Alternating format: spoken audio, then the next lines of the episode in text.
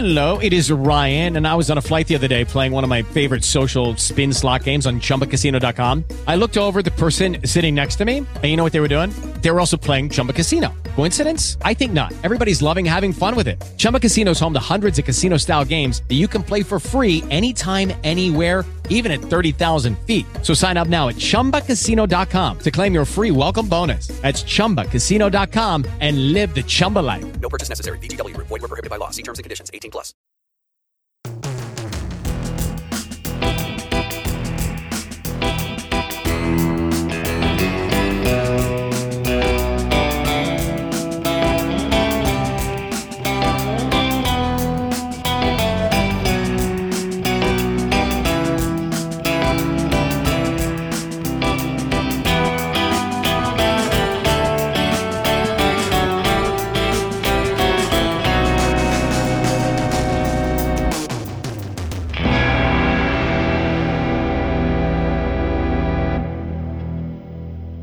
Hello and welcome to Something's Not Right. I'm Olivia. And I'm Tashana. We've got a long story for you tonight. This episode is all about two East Tennessee murders, but because there's a Canadian angle, we've asked Scott Hemingway, co host of Dark Poutine, to join us. Hi, Scott. Hi.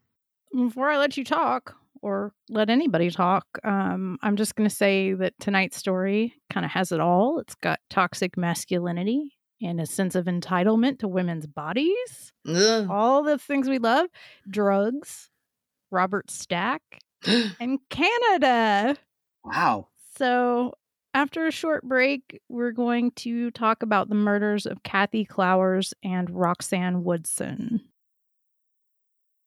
Judy was boring. Hello. Then Judy discovered ChumbaCasino.com. It's my little escape. now Judy's the life of the party. Oh, baby, Mama's bringing home the bacon. Whoa, take it easy, Judy. The Chumba life is for everybody. So go to ChumbaCasino.com and play over 100 casino-style games. Join today and play for free for your chance to redeem some serious prizes. chumba ChumbaCasino.com. No purchase necessary. Void were prohibited by law. 18 plus terms and conditions apply. See website for details. The bulk of the information in tonight's story comes from court documents. So I'm not going to go through over and over and say court records say you're just going to have to believe me on that. If I got it somewhere else, it'll be noted. And as usual, you can find links to all of the sources in our show notes because we don't plagiarize. Dun dun dun. Dun, dun, Lord. dun. Never going to let it go. I well, you you're the best at holding on. Mm-hmm. Yeah. And That's they wrote that Wilson that Wilson Phillips songs about Olivia about Olivia and grudges. about holding on. Holding on to, to grudges and not letting them go. Is that what I'm picking? That's- Okay, noted. that's- Noted. That's me. Uh, because I have like I've plagiarized like four of your shows. Well, I'm coming after you for That's that. okay. That's all right. It's going to be an international incident. I'm okay with it. Most Of this case takes place in and near Tellico Plains, Tennessee. We will get to Canada way later on. Um, but Tellico Plains is a small rural community in Monroe County, Tennessee. And when I say small, I mean the population is around like 900. Damn. Oh, that, that's that's, petite. now. Yeah, yeah. And so it's small. And then I don't know what it was in 1978. It could have been even smaller, but it is in the southeastern part of the state. It's kind of settled into the foothills of the Appalachian mountain range. Hey, so and sorry to interrupt. yeah. You, you say Appalachian. Mm-hmm. We say I say a- Appalachian. yeah, and if you ask people from there, guess which one of us they will tell you is right. Appalachian? Mm-mm. Oh. nope, Okay. sorry. All right. Sorry to interrupt. Continue. Tellico Plains is like right next to part of the Cherokee National Forest, which plays a significant role in both of the murders that I'm going to tell you about. Hmm. And we will start on February 27th, 1978, when 15 year old Frankie Harris, I'm going to be throwing a bunch of names at you.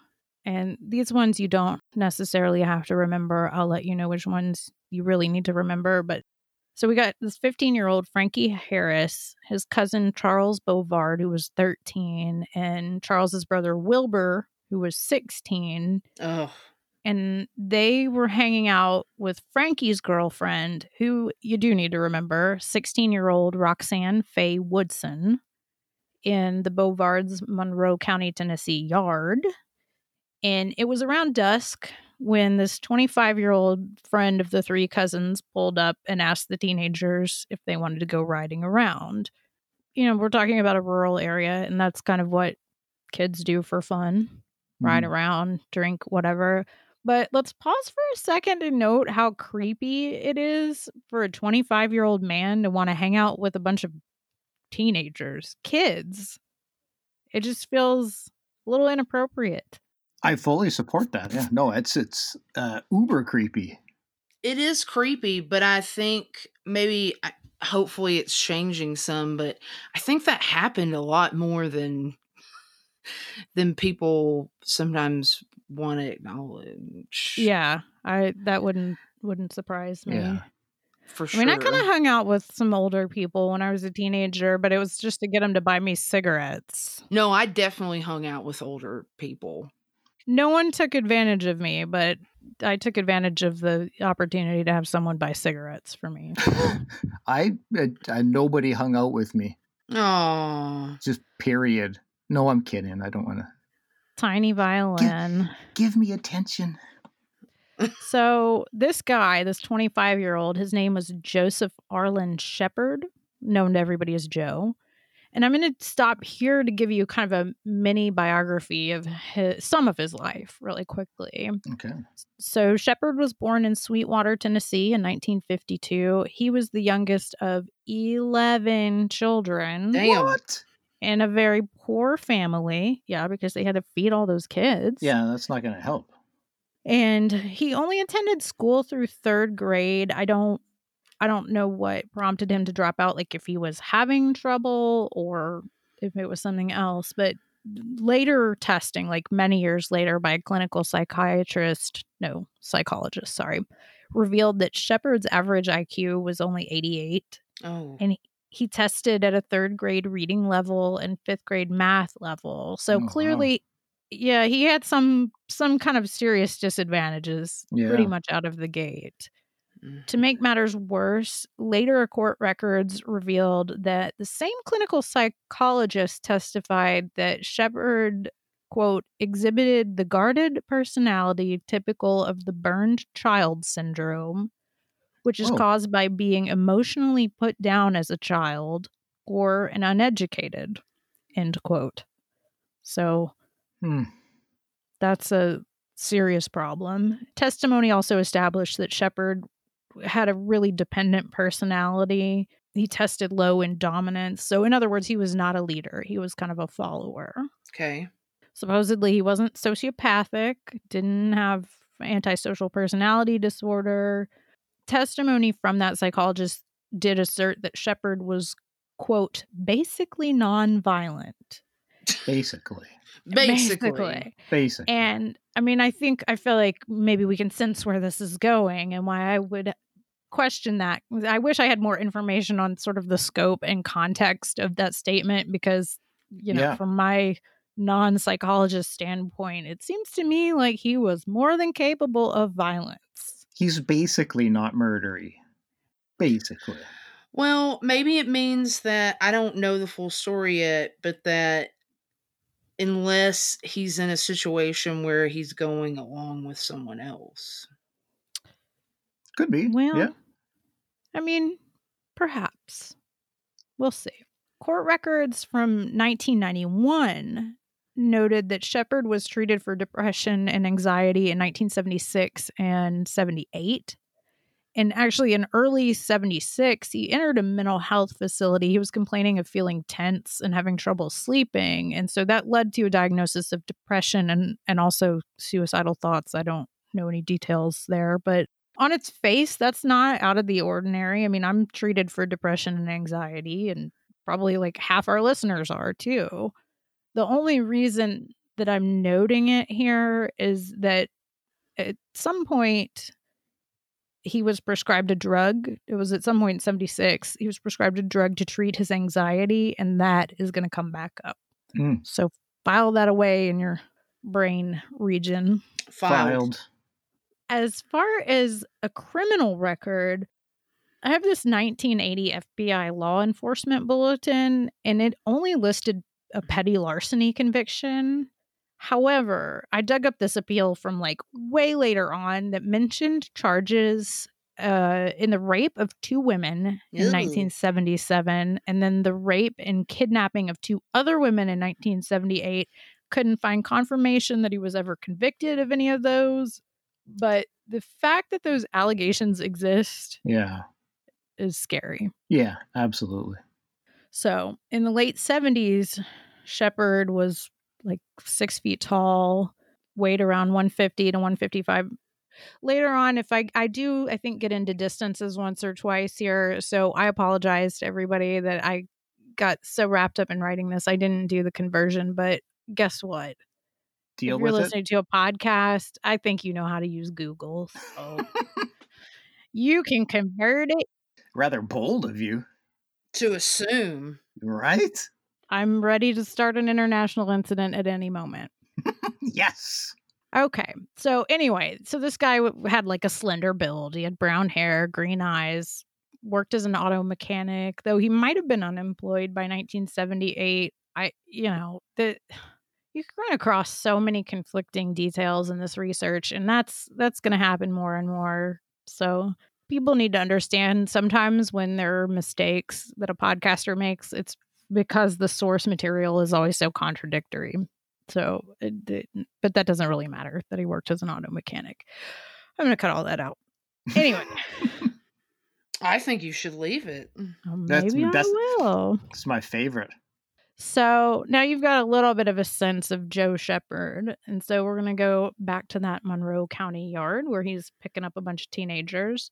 Roxanne, she's obviously a good kid, and she went and asked her dad if she could go with this group of friends, and she got the okay. And so the five of them first went to the Bovard boys' grandfather's home in Mount Vernon, so Wilbur could call his girlfriend, Judy McDaniel. I don't maybe they didn't have a home phone, but he wanted to ask her to come hang out with them.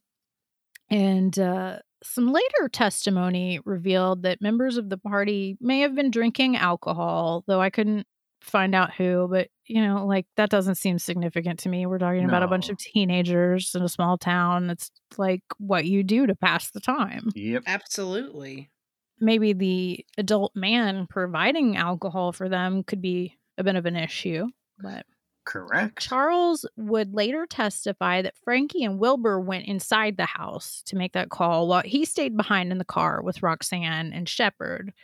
And Shepard took a large hunting knife out from under the seat in the car and he played with it for a little bit and then he brushed it across Roxanne's breasts What? Jeez. okay. which that's very upsetting one and two to Shano like all i can think of is the that one scene in Demons. demons yes That's exactly where my mind went with the Billy Idol song playing. yes exactly um shortly after that frankie and wilbur came back to the car with pills don't know what they were um that detail does not come up again Well, what were they what were big? Quaaludes or something? Isn't that wasn't that big at the time? I Quaaludes were a big thing at the time. I don't they, they weren't mentioned in any of the paperwork, like the court paperwork that I saw on any of this stuff. But um, there will Oh. be one drug that uh, one pharmaceutical drug that is named later, and it's not Quaaludes. Okay, well in my head it's Quaaludes.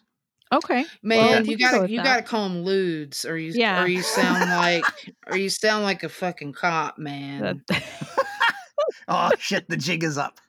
That's what my mom calls them is lewds. Okay. Wow. so so they come back to the car with the lewds, and uh, the group headed to Tellico Plains, the big city, not a big city, uh, and picked up Judy.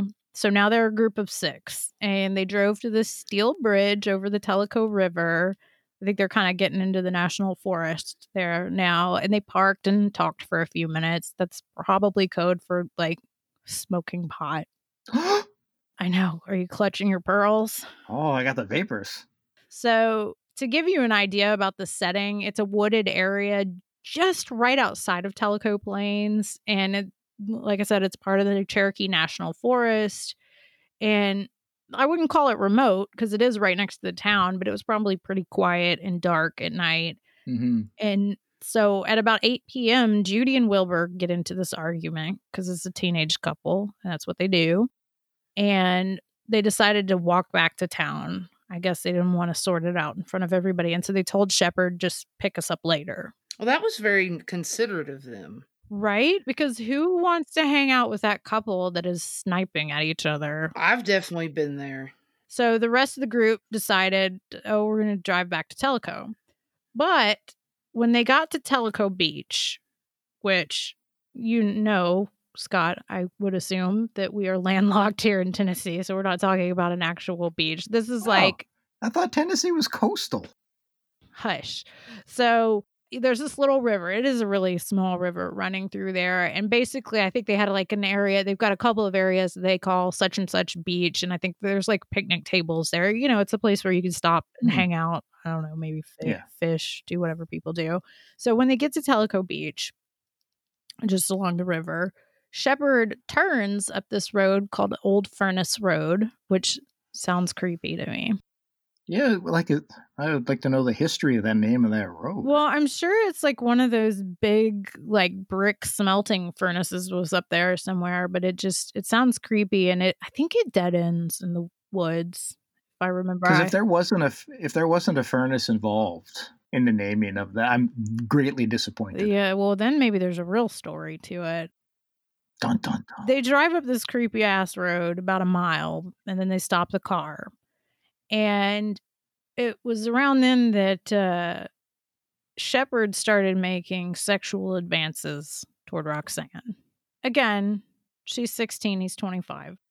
So she turns him down, but like a true creep, he keeps hassling her for like minutes at a time, and she continues to resist.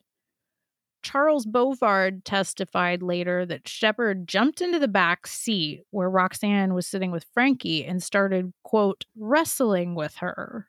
And everyone else hopped out of the car. Ugh. I don't know why you would hop out instead of, uh, you know, trying to stop it. Yeah. Roxanne was, quote, crying and hysterical. I mean, I would be too. So Frankie worked to calm her. And about that time, Shepard comes up and approaches Roxanne with a gun What? Mm. and says, quote, if you don't shut up, I'm going to blow your brains out. Jesus. Says that's the way to calm somebody down. That's this I probably quite effective. So there was some talk later on that the gun was a toy, but that was never definitively determined one way or the other. Honestly, it doesn't really matter. If she believed it was a real gun, then that is fucking terrifying. Yeah, yeah. The boys talked to Roxanne. These are the, the teenage boys who was by this time outside of the car. And so they talked her into getting back in the car and they continued up the mountain a little ways. And then they found a spot that had been clear cut by loggers and pulled over again.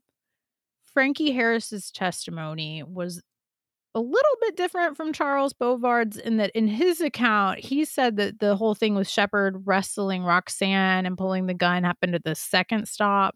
I mean, either way, it's it's really probably not that important. But he also said that Shepard demanded sex while he had the gun pointed at her. So Eesh. we're ratcheting up the level of how fucked up this is. These discrepancies, though, they're probably not going to affect your interpretation of this story. I just want to note them. Testimony from both Frankie and Charles indicated that they got out to pee during this second stop on Old Furnace Road. They said Shepard also got out and he came up to them and asked them to take a walk so that he could talk to Roxanne to get her to chill out so she wouldn't, quote, call the law on him, you know, for trying to rape her, I guess. Mm-hmm. What a dick. Yeah. So Frankie and Charles go off to pee and, you know, they walk a ways down to do it to take up some time, but they're coming back after about five minutes. And and that's important. Five minutes is an important detail. So file that Okay. one away too. Filed. As they approached, they heard what sounded like, you know, like scuffling, a physical altercation. And they heard Roxanne say, You son of a bitch. So something is not right, as we say around here. Yeah. But by the time they reached the car, Shepard and Roxanne weren't there. And then after about a minute, Shepard comes running out of the woods and he told Frankie and Charles that Roxanne had thrown a comb at him. I'm sorry. I, It's a terrible. no, I paused because I knew. yeah, I don't know. A comb. Well, I mean, let's not like. It depends on how big the comb is. I mean, I have a big ass shampoo comb in my shower. It'd probably That hurt if it knocked you on the head. Right? Or, or it could be like a s- like a three foot long toy comb. Right. Yeah, so she threw a comb at him. I think it was like probably a matter of whatever you can get your hands on to throw at this fucking creeper. sure. And- Yeah. And he said she she ran off.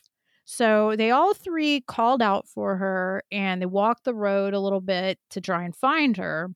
But they eventually had to return to the car and they start heading down the mountain. And they they would stop every now and then to look and like the whole way down they're they're calling her name out out the window. And there was this one single home on the road. So they stopped there to ask the man who lived there if he'd seen her, and he hadn't. The two teens and Shepard then headed back to Tellico. So they've just left this girl in the woods now. And that's where they reacquired Judy and Wilbur. And then they took Judy and dropped her off. And then Shepard and the three boys went back to the mountain, resumed calling out to Roxanne. And they didn't see or hear her. So Shepard said, Okay, I'm going to take you guys home. And he assured them he would come back to look for Roxanne. And then he also told them not to tell anyone what had gone down. Yeesh. Bad Hmm. news. Yeah. The next day, Roxanne's dad stopped by Frankie's house and Charles's house looking for his daughter, who, of course, wasn't there.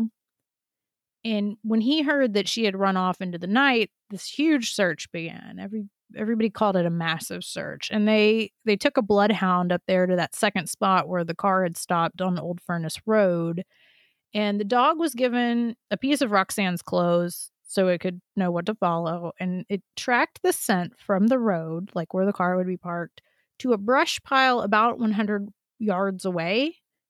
Hmm. And the trail ended there. So it didn't, you know, go on from there anywhere, but but she wasn't there. It was almost like, I don't know, she was there and then maybe back to the car. Who knows? Yeah. but it was noted that the brush looked like it had been disturbed and there was maybe mm. kind of like an indentation in it. Yeesh. That night, authorities went to Shepard's home in Tellico Plains, where he lived with his parents, Velma and Lewis Shepard. Velma is a good name. During the conversation, Shepard told officers he'd show them where he last saw Roxanne, but he said first he needed to go put on his coat and shoes. So he heads to his bedroom, and the officers can hear him in there just like talking to himself, really pissed off. And to nobody in particular, he says, quote, I'm getting goddamn tired of being aggravated by these sons of bitches about these damn whores.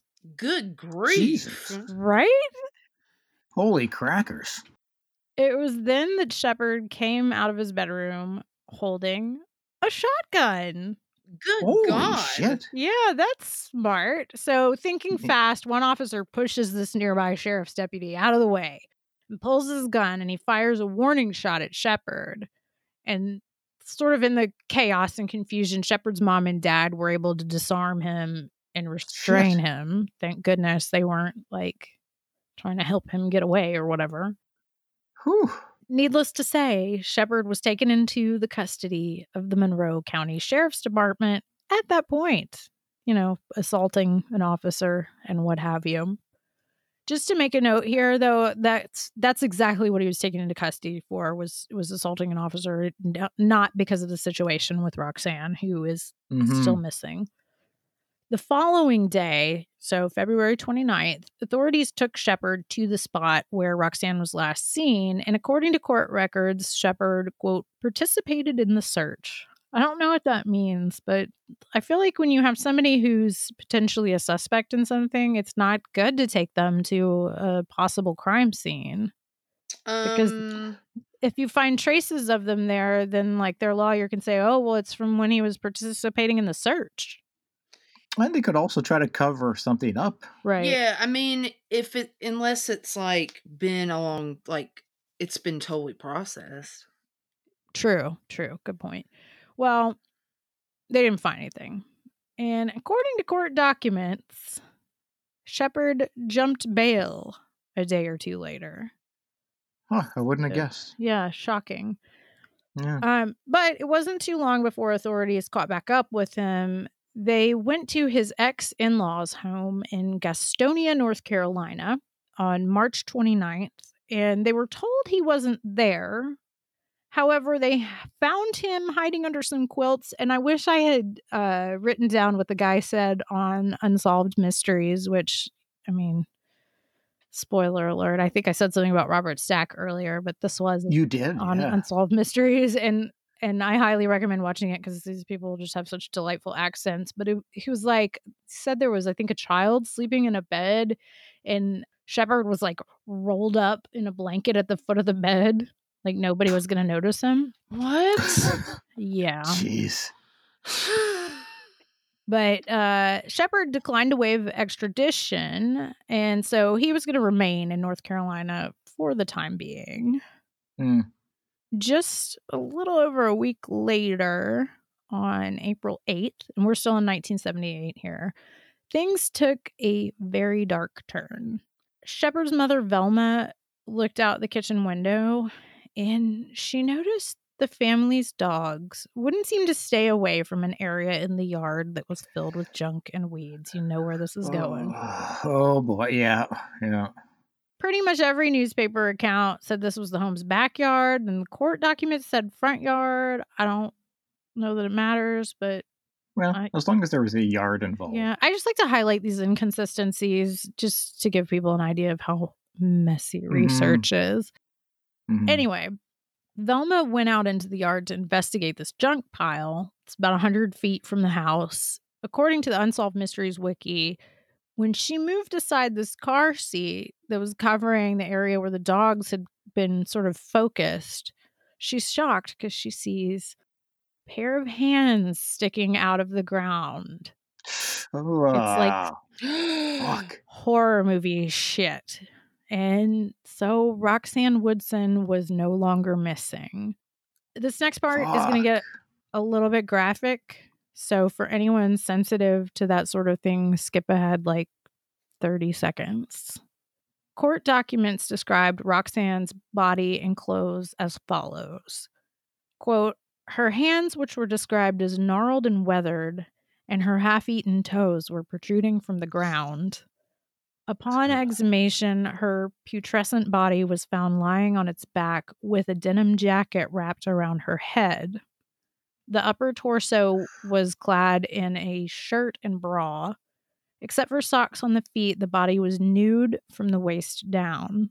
A pair of rust colored pants and pink panties lay on or next to the body, and her shoes had been placed beside each knee. End quote. Oh, I can't even. That, oh. Yeah. I mean, basically, I think what we want to take away from that is that, you know, she's partially undressed in a manner that's sort of consistent with sexual assault or attempted sexual Yes. assault. Then the, the denim jacket covering her face is going to become relevant later. hmm The clothing found with Roxanne's remains matched the description of what she'd worn the night she disappeared. Later testimony from Frankie Harris said that she was fully dressed when he last saw her. An autopsy determined that Roxanne had been in the ground for several weeks. So, I mean, that's that's consistent with the time that she was missing. Roxanne's remains were positively identified through dental records. But because there were no obvious signs of trauma, you know, like cuts they could see or bruising or foreign objects like bullets or knives in her body, there wasn't an obvious cause of death. Hmm. Interesting. A pathologist later testified that a blow to the head that was enough to kill her would have left a sign that he would have seen an autopsy. And this is one detail you'll want to keep in mind when you hear Shepard's version or one of his versions of what happened. However, the pathologist did testify that if Roxanne suffered like a less severe blow to the head, one that was just enough to knock her unconscious rather than outright kill her, that's the kind of thing that it would be possible for him to miss in his examination. I'm guessing like maybe the level of decomposition would be enough to erase signs of it. Hmm. Because with the less severe blow, I think you're probably looking at maybe like bruising or swelling to the skin, but nothing, no damage to the skull. And if you know if you're decomposing, you might not see that. Yeah, yeah.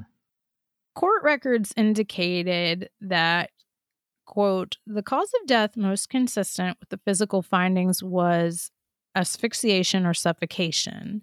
This was backed up by evidence of hemorrhage in the larynx, and the pathologist noted that strangulation was a possibility, but he didn't see any damage to cartilage or bones in Roxanne's neck that would support that, just because Hmm. it's, you know, that's a little more violent. Lucky Land Casino asking people what's the weirdest place you've gotten lucky? Lucky? In line at the deli, I guess? Aha, in my dentist's office. More than once, actually. Do I have to say? Yes, you do. In the car before my kids' PTA meeting. Really? Yes. Excuse me, what's the weirdest place you've gotten lucky? I never win and tell. Well, there you have it. You can get lucky anywhere playing at LuckyLandSlots.com. Play for free right now. Are you feeling lucky? No purchase necessary. Void where prohibited by law. 18 plus. Terms and conditions apply. See website for details. Judy was boring. Hello. Then Judy discovered ChumbaCasino.com. It's my little escape. Now Judy's the life of the party. Oh, baby, Mama's bringing home the bacon. Whoa, take it easy, Judy. The Chumba life is for everybody. So go to ChumbaCasino.com and play over 100 casino-style games. Join today and play for free for your chance to redeem some serious prizes. ChumbaCasino.com. No purchase necessary. Void where prohibited by law. 18 plus terms and conditions apply. See website for details. The pathologist said he found no evidence of sperm at autopsy, but the time that had elapsed could have caused sperm cells to break down and be undetectable. And he also found no evidence of drugs or alcohol in Roxanne's system, but did detect some low levels of acetone or ethanol, which were probably just by byproducts of decomposition. Mm. So, in my opinion, I don't think he raped her just because there wasn't time. I think he probably tried. And I don't know if he set out to kill her, but I think, you know, in the process of trying to subdue her, to sexually assault her, she fought back and he killed her. Judging by what he said in his room, by overheard by the officers, he, he doesn't think very highly of women. Mm-hmm. and uh, pro- sounds like he has a lot of rage. And so I can understand if maybe there wasn't sexual assault per se, but uh, still a lot of violence directed towards her. Right. I was just like just with her being undressed, uh, waist down. I mean, that's that's why I think he attempted it. I don't think if that timeline is accurate that those other boys were away for five minutes, I don't Mm, yeah, I don't think it was a completed act, but I think that's what was on the way to happening and somehow she ended up dead. Yeah, good point. What about before? This is really morbid for me to think this way, but what about before he buried her? Um that Mm, w- mm. that occurred to me as well. I mean, he wouldn't be the first, not Yep. by a long shot. So that is that is possible, but we may never know. Shepard was still being held in North Carolina, and uh, this is when he started speaking with investigators about Roxanne, like the day after she was found.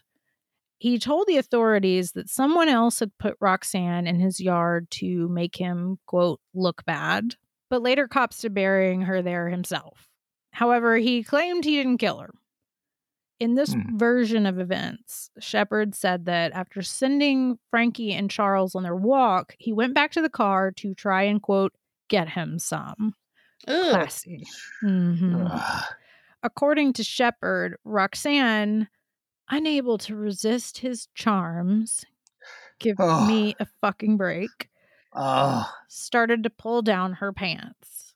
But now that she had supposedly agreed to have sex with Shepard, he suddenly decided that he wasn't interested, quote, Oh my god. after all the hassle he had been through. Again, give me a fucking break. Yeah. No kidding. What a piece of shit. Yeah, that douche canoe. Shepard said he then got out of the car so he could call Frankie and Charles to come back. It was at this point, according to Shepard, that Roxanne also got out of the car and started to dart away. However, she only got about eight to 10 feet before Shepard said she tripped and hit her head, quote, on a rock or something. This is all so convenient. Yeah, and if we look back to that autopsy, you know, he did say like if if she hit her head hard enough to kill her, he would have seen something. Yeah. Shepard claimed he then checked Roxanne for a pulse, and one authority would later testify that Shepard said he found a pulse, while another said Shepard claimed he felt a pulse but couldn't get her to respond. So hmm. I guess she's alive. Shepard told the investigators that he covered Roxanne's face and body with a denim jacket to keep her warm. That would be the one found over her face in her shallow grave. Then he ran up and down the hill. So he'd look breathless like he'd been chasing her in the woods when he saw Frankie and Charles again. What? I know, that's crazy. And and again, like we're talking about all of this is going on in the space of like 5 minutes. And he went on to describe basically what Frankie and Charles would later testify to as far as how he told him that she'd run off and how they searched for her and he took them home. So that part was consistent. Hmm. Shepard told the investigators he then came back to the mountain and checked Roxanne to see if she was still breathing. This is when he's alone. He said he saw a little blood on the right side of her face, but couldn't hear a heartbeat. He claimed he put water on her face in this fruitless effort to revive her. Next, he put her in the car and drove down to the river where he tried to wake her by splashing more water on her face. According to Shepard, he then drove to town trying to find the chief of police. Mm, I'm not buying my that. God. I'm not buying that. But after having no luck, he took her to his house. And once he was there, he tried to wash her face with alcohol and wake her. Uh, Yes, exactly what it says in my notes. What? These people have no like concept clearly of uh CPR. I mean, it's all probably bullshit anyway, but still like you couldn't have came up with something better than that. You couldn't have Right? lied and said you tried to give her CPR. I No, no, I, I put alcohol on her face. let me just just get a little rubbing alcohol or some it on your water. Yeah. Just splash some water on her. Yeah. Well, that alcohol didn't work because, of course, it didn't. What? So I know, shocking. So then he just figures, oh, I'll bury her. Not one for Oh. efficiency. He dug the Oh, grave God. with a mattock, which is basically like a small pickaxe. and Um, I'm maybe everybody knows that. I had to look it up. No, I have no fucking idea. So yeah, he he digs the grave with a mattock in his bare hands, and he said he took her pants off and unbuttoned the blouse with the excuse that he planned to burn her clothes, but then changed his mind for whatever Oh. reason. Yeah, I'm calling bullshit just- on that Yeah. because what would the purpose be of burning them? Your her body is buried right there. Yeah. I don't. Yeah. So No, the yeah. I think they were already off because of a you know a sexual assault or an attempt at one. This is just ridiculous. It is. It's and it's Good God. it's gonna get worse. so what? And, Oh, and he just decided not to. Like he was Yeah, gonna mean- burn them, and then was like, "Eh, it's too much trouble." Yeah, makes no sense at all. Jesus. In a statement to police, Shepard said he wasn't certain, but he thought it was possible that Roxanne might have been alive still Oh, for when he buried her. I hate that. You know, that's like one of my biggest fears Ugh. is being buried alive. Yeah, I'm, It's there's there is a, a strong possibility of it here. The pathologist who examined her body would later testify when asked if she had been buried alive that he didn't know. He said he didn't find dirt in her mouth or lungs, which is normally an indicator if someone was Yeah. buried Mhm. alive. But he said, you know, that jacket was put over her face before she was covered covered with the dirt. Oh. So that could change things.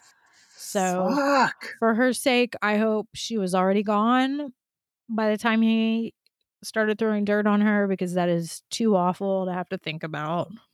Uh, The fact that he mentioned it makes me think that he had an indication that she was Yeah, movement or moaning or something. So otherwise, he just wouldn't have mentioned it. it wouldn't surprise me. Well, yeah, especially because that's the kind of statement that would very much like sway a jury when it comes to that kind of thing. You know what I mean? Yeah. Like, okay, Yeah, so you yeah. buried, but burying someone alive is like, it's just sadistic. Yeah, yeah. Fuck. One odd detail in the court record had Shepard telling the investigators that the denim jacket he'd covered her with ought to still be on the mountain, which made no sense to me because obviously it was Hmm. found covering her face, but that was that was there in the record. So Yeah. that's strange. There may have been more explanation of that in the trial transcript, but that's not something I could get my hands on. I had um, some summaries that were contained within appeals, is where I got a lot of this stuff. As for the mattock and also a rag that he'd used to wipe her face, he said he'd thrown those into the Tellico River. And as far as I know, those were not recovered. Shepard went on to tell the investigators that he'd slapped her a few times when they were still in the car, but that he was, quote, only playing with her. I have a oh. major fucking problem with that. I don't think Yeah. anyone has ever slapped me in my life. And if they did, it would be a huge fucking deal. It's assault, period. And it is never fun or funny unless it happens on Dallas or Dynasty, right, Tashana? No, for sure. It's acceptable if Alexis is doing it. That's right.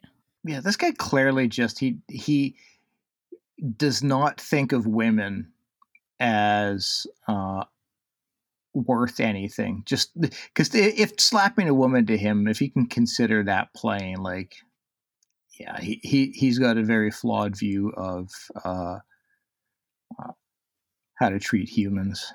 Bad news. Yeah. I don't know the context, but court records said that Shepard also told investigators he would tell them, quote, how Roxanne really died after he got Hmm. psychiatric treatment. My notes say I have questions. I don't know. I wrote that on there somewhere. Um, spoiler alert, though, I don't have answers, but uh, it, so Well- whatever that promise was, he, he didn't follow through on it. Well, and just saying that is another strong one of many strong indications that he's not being forthright. And yeah, there's a, a, a surprise. Uh, it wasn't an accident. Mm-hmm. Shepard would later claim that all of these statements that he made to investigators, you know, about what happened were involuntary and should have been suppressed in his eventual trial, which we're not going to get to until a little later on. He said that the questioning started around 3:30 a.m. and lasted until 3 p.m. of that day and that he was only read his rights around 1:30 or 2:30 and he claimed further that he didn't waive those rights. He also claimed that the investigators and DA threatened to lock up his parents, burn down his house, and take his children. What? Because that m- makes so much sense. Shep- Good God. Shepard alleged that one of the investigators got violent with him, punching him in the str- punching him in the stomach, grabbing his throat, and pushing him against a wall. Authorities countered that the interrogation started around 4 a.m. Started out by reading him his Miranda rights, which he waived. They said he agreed to talk but wouldn't sign anything. And additionally, he told authorities that he had an attorney there in North Carolina, but didn't need him to be present for the questioning.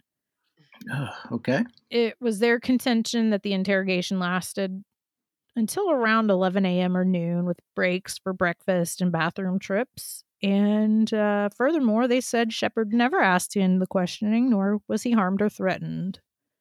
So I guess it just comes down to who you believe there. I have a little trouble. Not with- not Shepard. yeah, his credibility is uh, a little shaky. I couldn't find the exact date, but sometime between April 9th and 13th, he was returned to Tennessee. So now we have to rewind a few years and introduce someone new into this narrative. Remember how I told you it gets worse? Uh, yeah, I do. I do. Kat- Is this where it gets worse? this is where it gets worse. Mm. Kathy Ann Clowers was born in Englewood, Tennessee, which is in McMinn County. Just as an aside, if you plan on Googling her, I have seen Kathy spelled with both a C and a K, and it appears on court documents and on Unsolved Mysteries spelled with a K. She's got a modest gravestone that you can see on Find a Grave. It's spelled with a C there.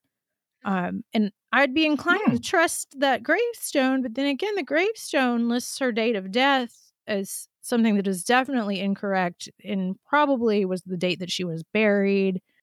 It, there are some more discrepancies like that too. Um, so I was able to locate very little information on her as far as searches of newspaper archives and online court records and general Googling. I mean, most of what I have here came from this narrative given in an appeal, and then, you know, maybe a little bit from Unsolved Mysteries. So, in late March of 1976, so we're bouncing back a couple of years, Kathy was 16 years old, or at least I think she was 16 because different articles and sources list her as 14, 15, and 16. That gravestone that has the incorrect date of death lists her birthday as 1961. Then the member of law enforcement later testified that she was born in 1959. My point is, don't email me and tell me I'm wrong because who knows what's right? You know? Yeah. Get a life. Get a life. Kathy lived in Liberty Hill, an unincorporated community in the National Forest, about halfway between Tellico Plains and Athens, Tennessee. And she came from an impoverished family and she had learning disabilities. She was oh. part of a special education program in school, and her teacher would testify later on that her mental capabilities were that of someone much younger. The same teacher also described hmm. Kathy as loving and outgoing and showing no signs of depression or inclination towards suicide. So, this is going to take a sad turn. We know Kathy was hanging out with Shepard one night in March of 1976, but the stories he gave different people about what happened that night vary significantly. He told one friend that Kathy took off with some boys and went to Florida.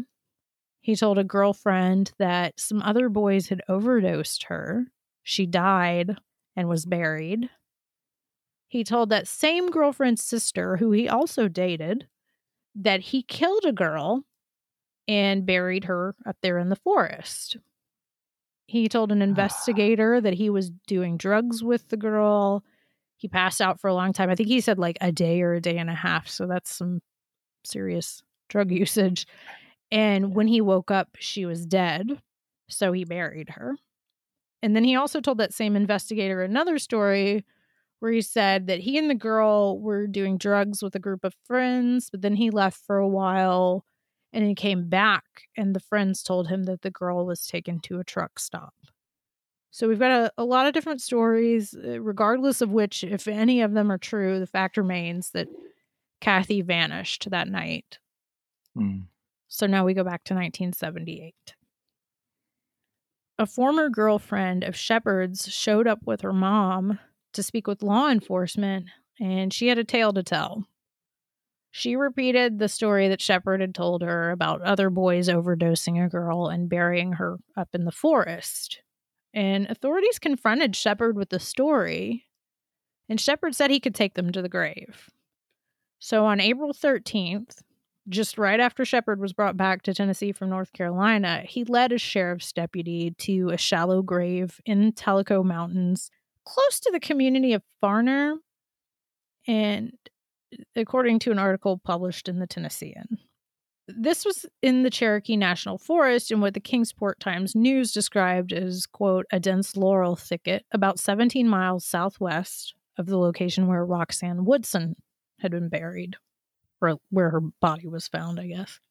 In the Yeah. grave was the mostly naked body of Kathy Clowers.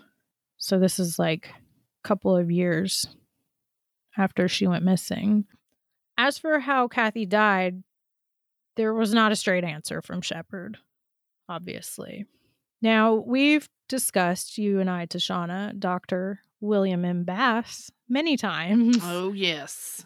Most of you will probably already know this. I mean, even those of you outside of Tennessee, I think he is at least nationally known.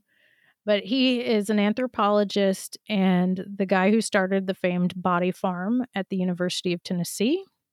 Uh, are you familiar with that at all, Scott? Oh, I'm familiar with the body farm. Yeah, Okay. I don't. I I didn't know. I didn't know the individual's name or anything like that. Who created it? The doctor. Yeah, he comes up a lot uh, because we do a lot of Tennessee cases and he gets called in to Uh check stuff out. So that's who we're talking about. Yeah. I I mean. I mean, I can't imagine there being a lot of body farms. I'm pretty sure this is the one I. This is the first one. I think that maybe one or two others have been established. It's probably hard to find a neighborhood that will accept that. Yeah. Dr. Bass was called in to examine the remains at the site.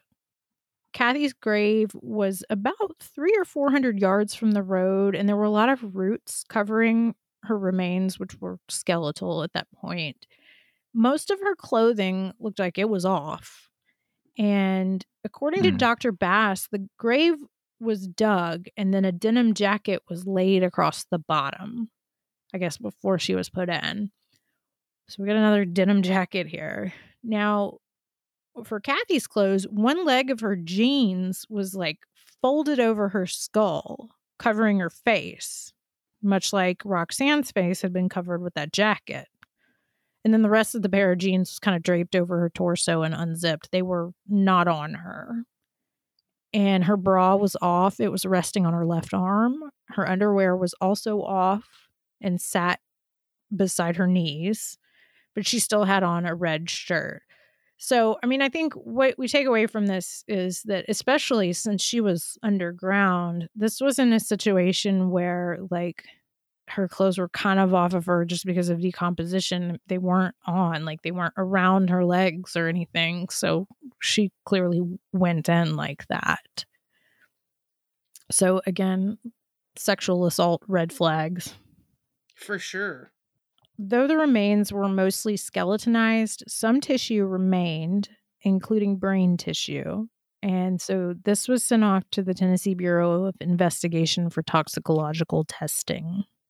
According to the Tennessean, traces of an antidepressant prescribed for Shepard were found in her brain tissue, but they couldn't actually determine the cause of death. So, eventual testimony would reveal that it was this drug called doxepin, which I'm not familiar with. I don't it could be one of those things they don't really prescribe anymore. It's not a drug that was commonly abused, they said. They said it like didn't give you a good feeling. It said it could cause sleepiness, blurred vision, and dry mouth. I feel like people do kind of recreationally choose things sometimes that just make you sleepy. Oh, for know. sure. I think they just I mean, it's not like awesome on the level of benzos or whatever, but I mean, I think stuff like that gets abused. I don't know. But I don't think, I think the point was more like she wouldn't have been taking those by choice necessarily. right. A toxicologist later testified that it would dissolve easily in a beer, but that it was also dangerous when mixed with alcohol. The level of doxepin found in Kathy's brain tissue was pretty low and actually much lower than what would be a fatal dosage, but court records indicate that toxicologists had no way of knowing what the concentration was at the time she died because of post-mortem redistribution. Okay, so I hope I'm not getting this wrong. I looked it up, but my understanding of it is kind of weak. I think that it's a drug that can kind of migrate elsewhere into the body after death. So if you only have brain tissue left to test, the concentration there could have changed if the drug kind of moved out to other organs, which could have had a higher concentration of it. But like in a case like this, those organs might have decomposed by the time the body was found. So the point is she could have taken a huge amount. We really don't know. There's there is a good possibility there that she died as a result of the doxepin. In any case, like Roxanne can't determine a cause of death for Kathy. However, authorities believe that it was either likely that overdose scenario or strangulation or suffocation. If it was suffocation, it would probably be the result of being buried alive. Ontario's London Free Press would report on this years and years later, and they brought up again how she was buried with that the leg of her pants covering her face, just like Roxanne had had the the jacket on her face. So I think you know that could obscure that whole being buried alive thing and inhaling in dirt. So that's that's another strong possibility my instinct here is that she died, you know, generally in the same manner that I think Roxanne died. I think Shepard somehow killed her during a sexual assault and or he accidentally overdosed her when he was trying to get her drugged for the purpose of sexual assault.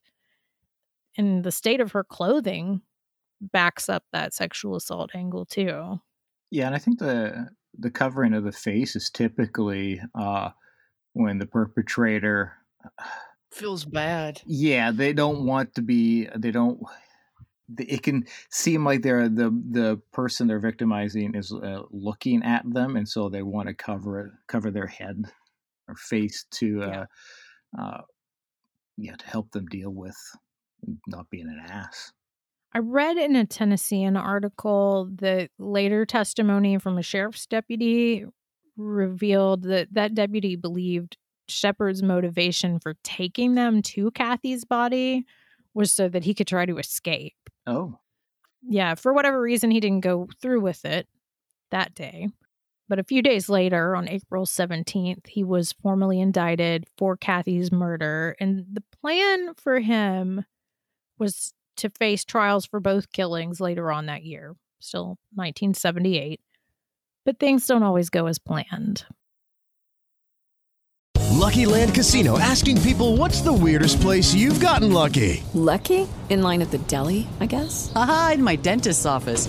More than once, actually. Do I have to say? Yes, you do. In the car before my kids' PTA meeting. Really? Yes. Excuse me, what's the weirdest place you've gotten lucky? I never win and tell. Well, there you have it. You can get lucky anywhere playing at LuckyLandSlots.com. Play for free right now. Are you feeling lucky? No purchase necessary. Void where prohibited by law. 18 plus. Terms and conditions apply. See website for details. On July 17th, an inmate in the cell near Joe's at the Bradley County Jail pretended to be sick, calling a correctional officer into his cell. And when the CO came in to investigate, the man's cellmate took control of the guard and the two men locked him up. Then they headed over to Shepard's cell, freed him, and the group took off. You can see a marvelous reenactment of this on uh, Unsolved Mysteries. So the two other inmates were caught like the next week, but Shepard was in the wind. And on August 9th, a federal warrant was issued for Shepard's arrest. We'll put a copy of this 1980 FBI law enforcement bulletin of him on our show notes, in our show notes, in case anybody's interested. I just thought it was fun to see what one of those looked like. Yeah. So before anyone knew it, a decade had passed and Shepard still hadn't been caught. There were uh, occasional unconfirmed sightings over the years. One investigator told the London Free Press that in, this was an interview in 2011. He said that people in Tellico Plains spent a lot of that time being really nervous about Shepard showing back up. And they would report seeing him nearby or even at like family funerals. None of that was ever confirmed though. But the investigator told the publication, quote, it was just like people seeing Santa Claus. Hmm. July 1988 brought an unusual sight to rural Monroe and McMinn counties because film crews began setting up to film one of the very early episodes of Unsolved Mysteries, which you already knew was coming up because I have mentioned it about 42,000 times. As you should. Right. It's important. Lynn Lawrence, a field producer for the show, told the Kingsport Times News We've only had seven specials to air so far on NBC, and we've helped apprehend seven people who have been found to be criminals or missing heirs. We're very hopeful Joe Shepard might be found also. According to that same article, the production also used local residents and officials in the reenactments, which I kind of love. And again, like I said before, a lot of good good accents in that. So on October 5th, 1988, the Unsolved Mysteries segment about Shepard aired. And if you're curious and want to watch it, I know the way they're numbered, like if you look them up in Wikipedia, is different from how they are on Amazon Prime, which is where I watched it. Mm-hmm. So on Amazon on Prime, it is uh, labeled as season one, episode four. Oh, good. I'm going to check it out after. When the show aired, a resident of London, Ontario, recognized Shepard as his neighbor and called in the tip. Hmm. And this man in question, he was known as Joe Tripp and was living in this government housing project with his common law wife. Her name was Leona Marion Dejanay. I hope I pronounced that correctly, and I'm sorry if I didn't. It Sounds looks like right. a French it looks like a French name. So he's living with his common law wife and their two children together. So he has run off to Canada and built a whole life. Wow. According, according to the London Free Press, local police spent seven weeks working to make sure that Joe Tripp was really Joe Shepard. They were really doing their homework. Okay. So, did you come up with something to tell me about London, Ontario? Uh, yeah, but it, they're really I did I did some digging into it. Uh, they're really a lot of woods. Everything that I kept trying to find that is interesting about it would just tell me about trails and lakes. Well, so they don't there, have any like oddities or anything. There, there, there wasn't. It, it seems like a really, really suburban, um, calm. Yeah, I was looking for maybe like there'd be like a giant egg or something. But no, because there's a there is a place in Canada that they have a giant egg that's there. Well, I recall on one of your episodes something about a giant hockey stick. giant stick hockey stick, which appealed yeah, to there's, me. We have a lot of weird giant things, and so I was hoping for something. No, strange. it just seems like it's a very quaint, uh, calm little uh, wooded area. Quite it looks quite sounds quite beautiful to be honest with you. But I mean, I guess the weird thing about it is is its name, London, because it's not London for sure. On November 18th, 1988, Shepard, who was now 36, was arrested as he got out of his truck at a London convenience store. He spent about a year fighting extradition, but in December of 1989, he was taken by armed escort from London to Detroit, where he was transferred into the custody of American authorities and then Shepard was taken from Michigan to Tennessee in a three car escort, according mm. to the London Free Press. And he kept pressing the idea that the teenagers he hung out with were responsible for both murders. So he's still not willing to take responsibility. Yeah, always somebody else. In November of 1990, after a three day trial, Shepard was convicted of second degree murder and sentenced to 99 years in the Kathy Clowers case. His conviction was actually later overturned because of some issues with the jury. Specifically, it was had to do with them having seen unsolved mysteries, and I think a cop on there called him a psychopath, and so that that was a problem. Mm. And then some problems with the witness. So he ended up being retried And in that new trial, he was convicted, but instead he was convicted this time of involuntary manslaughter. And so instead of 99 years, he got a two to five year sentence on that. But in April of 1991, the now 38 year old Shepard was tried for first degree murder in the death of Roxanne Woodson. And those cousins that I mentioned at the beginning, Frankie Harris and Charles Bovard, testified a lot about the night of her disappearance, which I already kind of went through earlier Mhm. and peppered a lot of testimony in. Shepard's common law wife, Leona Marion Dejanay, and others that he'd known in Canada submitted affidavits as testimony to his character. So, surprisingly, the consensus was that he was a good dad, a good friend, good neighbor, and a good husband. And they also noted that he was not violent. That's all very surprising to me. Basically, not violent. yeah. Now, in that trial, one juror did end up being dismissed after remembering that he saw the unsolved mystery segment on Shepard, but he was Mm. replaced by an alternate. I mean, I, it sounds like this guy must have like once it clicked, he he brought it up to the judge, and and that's why we have the alternates. So the process worked there, I guess. On April 4th, 1991, Shepard was convicted of Roxanne's murder and was sentenced to death the following day.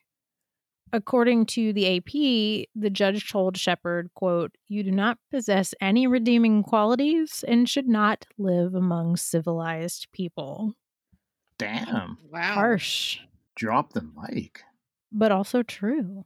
Yeah, I, I concur with the judge. So, yeah, so he got a death sentence. That was later commuted to life, which I'm not pro death penalty, so that's that's fine with me. I am anti uh, capital punishment. Like I don't believe in the death penalty, but I always I always say on our show, like if anybody were to harm my kids or do not, I would do everything I can to kill them. But that's Oh, the yeah. difference. Of, that's the difference of e- uh, emotion versus uh, rational thinking, and so it's uh, uh, uh, emotionally, I, yeah, would would have loved to have seen this guy uh, dead. Absolutely. But rationally, I, I can't get behind the death penalty. Yeah, yeah. Well, but there is no death penalty in Canada anymore, right? No, no, there is not. It's been a long time. Sanity prevails in some places. Yeah, yeah. anyway, so the London Free Press reported that it came out on appeal that one juror was questioned as to whether or not he decided on Shepard's guilt, to which he responded, If you want to hang him, I'll furnish the rope, or something like that. Unfortunately, I don't have a lot of context for that, like whether that was made in dire or later on. In any case, that seemed to be the catalyst for you know why the the death sentence was commuted to life. Which Mm, you know, I think even if I was in favor of the death penalty, I would probably agree with that because that's sort of a problem. yeah. In the years following Shepard's convictions, he maintained that he wasn't responsible for Kathy's death. I guess he was still pushing that idea that it was an accidental overdose or the fault of one of the others. Mhm. And uh, he blamed Roxanne's death on Frankie Harris and Charles Bovard. And I can concede the timeline for him to kill Roxanne while those two cousins were away was really tight, especially for him to be able to attempt a sexual assault, murder her, and then be running back and forth so he could look like he was out of breath from chasing her. But, you know, this is the second girl who ended up dead in the Cherokee National Forest after hanging out with this guy yeah. only only to be uncovered under really similar circumstances. So I mean, I do see him as being capable of it. It it is a little hard to swallow that those other boys didn't see any of this though. What with the Yeah. timeline being so tight. But I mean, it's been I I couldn't figure out if those guys were still alive or not. I kind of tried to dig and look, but um you know, presumably they at least lived for this 10 year span because they testified. Um, actually, that would have been more like 12 years later. And in all that time, if you got a couple of participants in something, somebody is going to talk. So, yeah, it's so difficult to keep that uh, under wraps. Or somebody has a kid, their conscience gets to them, and Yeah. So I I you know, I guess they weren't involved. It just all happened very quickly. And it- now I also have to concede that Shepard had a good point when he said to the investigators like, "Why in the hell would I bury her in my own yard?" I mean, yes, like I in in a very shallow grave. Well, c- comfort zone. A, lo- a lot of uh, a lot of uh, serial offenders typically tend to, uh, especially first time uh, offenses for them. They they stay near their home, and so at least he knows he can keep an eye on the grave. He can. Well, this was his second offense, but This but was the I see what you- yeah. yeah, I see what you're saying. but, But- he also wasn't very intelligent. That's true. But I mean, he was intelligent enough to point that out. Like, why would I do that? But then again, He had time to think about. it. Right. Well, what I'm saying is, I don't know. Like, I'm not saying you didn't do it. It's just, uh, I don't know. It's weird. well, but now, like another thing to take into consideration is, you know, we we don't know for uh, for sure that on the night of Roxanne's death that he was using drugs, but like if he was doing drugs or drinking, plus just the overall stress of, you know, eh, being involved in some sort of event that ends up with somebody being dead, he might just not have been thinking logically, or maybe, you know, was going to move her later. Who knows? Yeah, totally. Yeah. In a 2011 interview with the London Free Press, that Ontario paper, one of the original investigators made the point that if Shepard was innocent, why didn't he, you know, later on, once it was a thing, why didn't he ask for any sort of DNA testing Hmm. Yeah. to clear him? That same story talked about this other article that was published in 2000 in the Sweetwater, Tennessee newspaper, The Advocate and Democrat. And I couldn't track that down, but the 2000 story said at the time Shepard was still getting letters in prison from Dejanay. If I had been hmm. this lady, I would have said bye. Toodaloo. Well, but I don't know. They they had you know, yeah, that goes. they had kids together. It also pointed out that he'd gotten his high school diploma and he had to walk with a cane. So sorry for that. I'm not sorry. I didn't think you were. As an aside, I noticed a comment on that London Free Press article, which normally, you know, I never read the comments, but it was just there. And the person who left it pointed out that investigators in Ontario should probably check records for similar crimes, like people with clothing over their faces. Cause I mean, I, I feel like that's reasonable. This dude did this twice. Yeah. And he had some. Yeah, he had some distinct signatures. Yeah, I think there's some serial killer potential there. So do we think he just stopped and like was this good family man forever? I don't know. Was a good comment by said person. Yeah, I think there's there's a strong possibility there could have been other victims in that Yeah. 10 years he was a fugitive. On August 28th, 2010, 57 year old Joe Shepard died from natural causes in the Northeast Correctional Facility in Mountain City, Tennessee. His death went mostly unnoticed, in contrast to his time as a fugitive who, you know, appeared on Unsolved Mysteries. And Shepard is buried in Tellico Plains Cemetery. Kathy Clowers is buried in Madisonville, Tennessee, and Roxanne Woodson is buried in Connersville, Indiana, which I believe is also where she was born. So that is the story. Whew. Yeah, that was a lot. This is the longest one we've done in a while. I don't know. I feel like one of the more recent ones we did was pretty long. Did it have singing though? One of the uh one of the summer ones. I don't re- I don't even remember what happened in the summer anymore. No, like the ones we just did that took place in the summer. Oh, oh, yeah. Yeah, those were kind of long. I know that middle one I did with Steven was was a little on the lengthy side, I think. Or no, maybe it was the last one that I did with you. I don't know. I don't remember what happens like the day yeah, what before day is this? anymore. Is it I Septober? don't know. We're we're in the we're in the future. Well, behind us. I mean, that's one way to look at it. I like Yeah, no, that's the right way that's to the look at science way. I like to think of us as Mhm. um, punctually late. I don't know. I don't know. But so polite. What? We need your help. We want to go to Crime Con to represent Something's Not Right in Flat Rock in 2020, but they are pretty picky about who they give spots to on Podcast Row. Well, apparently not too picky, right, Scott? Because they're going to let you go. Whoa! How dare you? Jesus. Yeah, that, they made they made that mistake twice. So. Well, they're not going to invite us unless a lot of people tell them they want to see us there. And so we are asking you to go to our website and click the link to fill out CrimeCon's quick five question survey to let them know that you want to see Something's Not Right in Flat Rock there. They get two shows for the price of one. I, I did it. I Thank you. it. We really appreciate it. I want to see you guys. there. I want you guys to have a booth next to us. Oh man, I'll fight you. I'll come in a Predators jersey. Oh, and I'll bring my Canucks jersey because we did just kick your ass. Oh. God, I shouldn't have brought it up. Uh, Yeah. So anyway, the link to that survey is the top of our main page at notrightpodcast.net, and we really appreciate the help. We want to get more exposure for the Kathy Jones case, as well as the many other lesser known cases we've covered. Do it, people. Do it. Damn it. And I really just want to go wear my Preds jersey.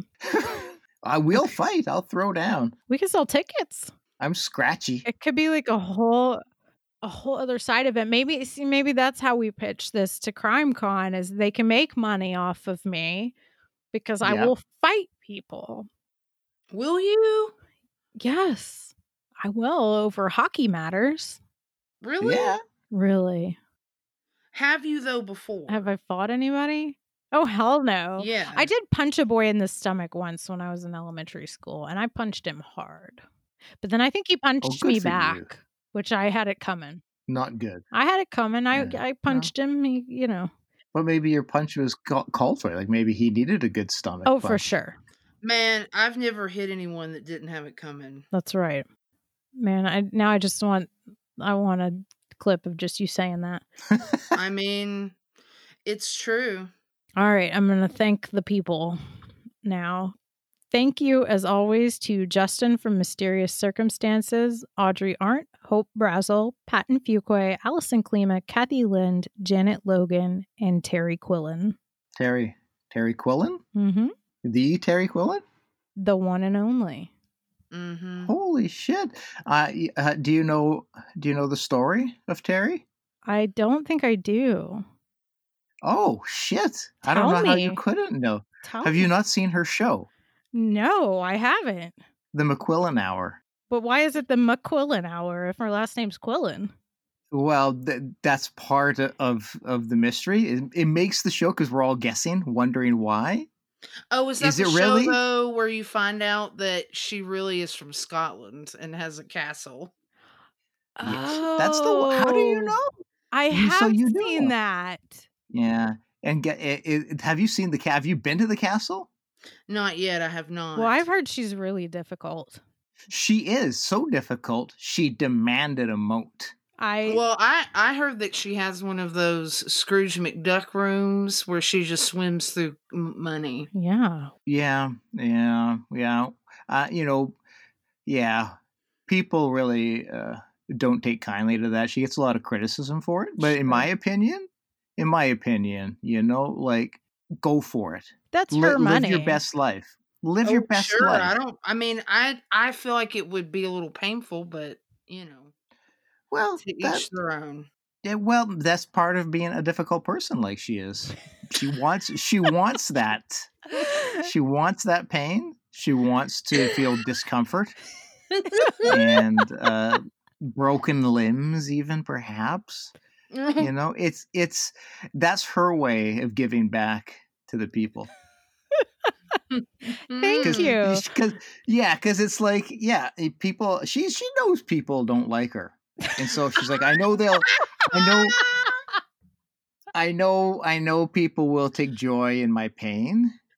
But if I have to, if I have to go through that, it might as well be in money, which I enjoy. So it works for everybody. Oh, yeah, It does. Yeah, So, the McQuillan Hour, do you, do you want to know more about her? please. She's my mom. Oh my god! It, it all makes sense now. Yeah. Yeah. It all everything is coming together. God, why does she have to be that way? You have the inside scoop. Well, I, you know, I don't know why she is the way she is, and I tell her that all the time. Does she let you jump in the money pool No, never. or the money silo? No. She, gave me her car lock though. key. She gave me her Well, car, so I can't ah, complain still, too sh- much. No, you should. I should. Well, You should, yeah. I'll let her know. Oh, Terry. Oh, Terry, Terry, Terry. Hmm. Okay, well, thank you. Oh, Mm. she's gonna love this. Yes. Thank you so much for doing this with us. And we- Oh, th- uh, thank you. So, sorry if I was a bumbling idiot. no, no, we should do this again sometime. Okay, great. Uh. Absolutely. Uh, no. not no, not no. un- not unless you have something written. yeah, in in a hundred and two shows of Dark Routine, I have not written a thing, so I doubt that'll happen. Oh Lord. All right. Well, good night, everybody. Oh, good night, everybody. Bye. This is the song at the end of the show. Oh, it's a great song, and I'm singing it myself.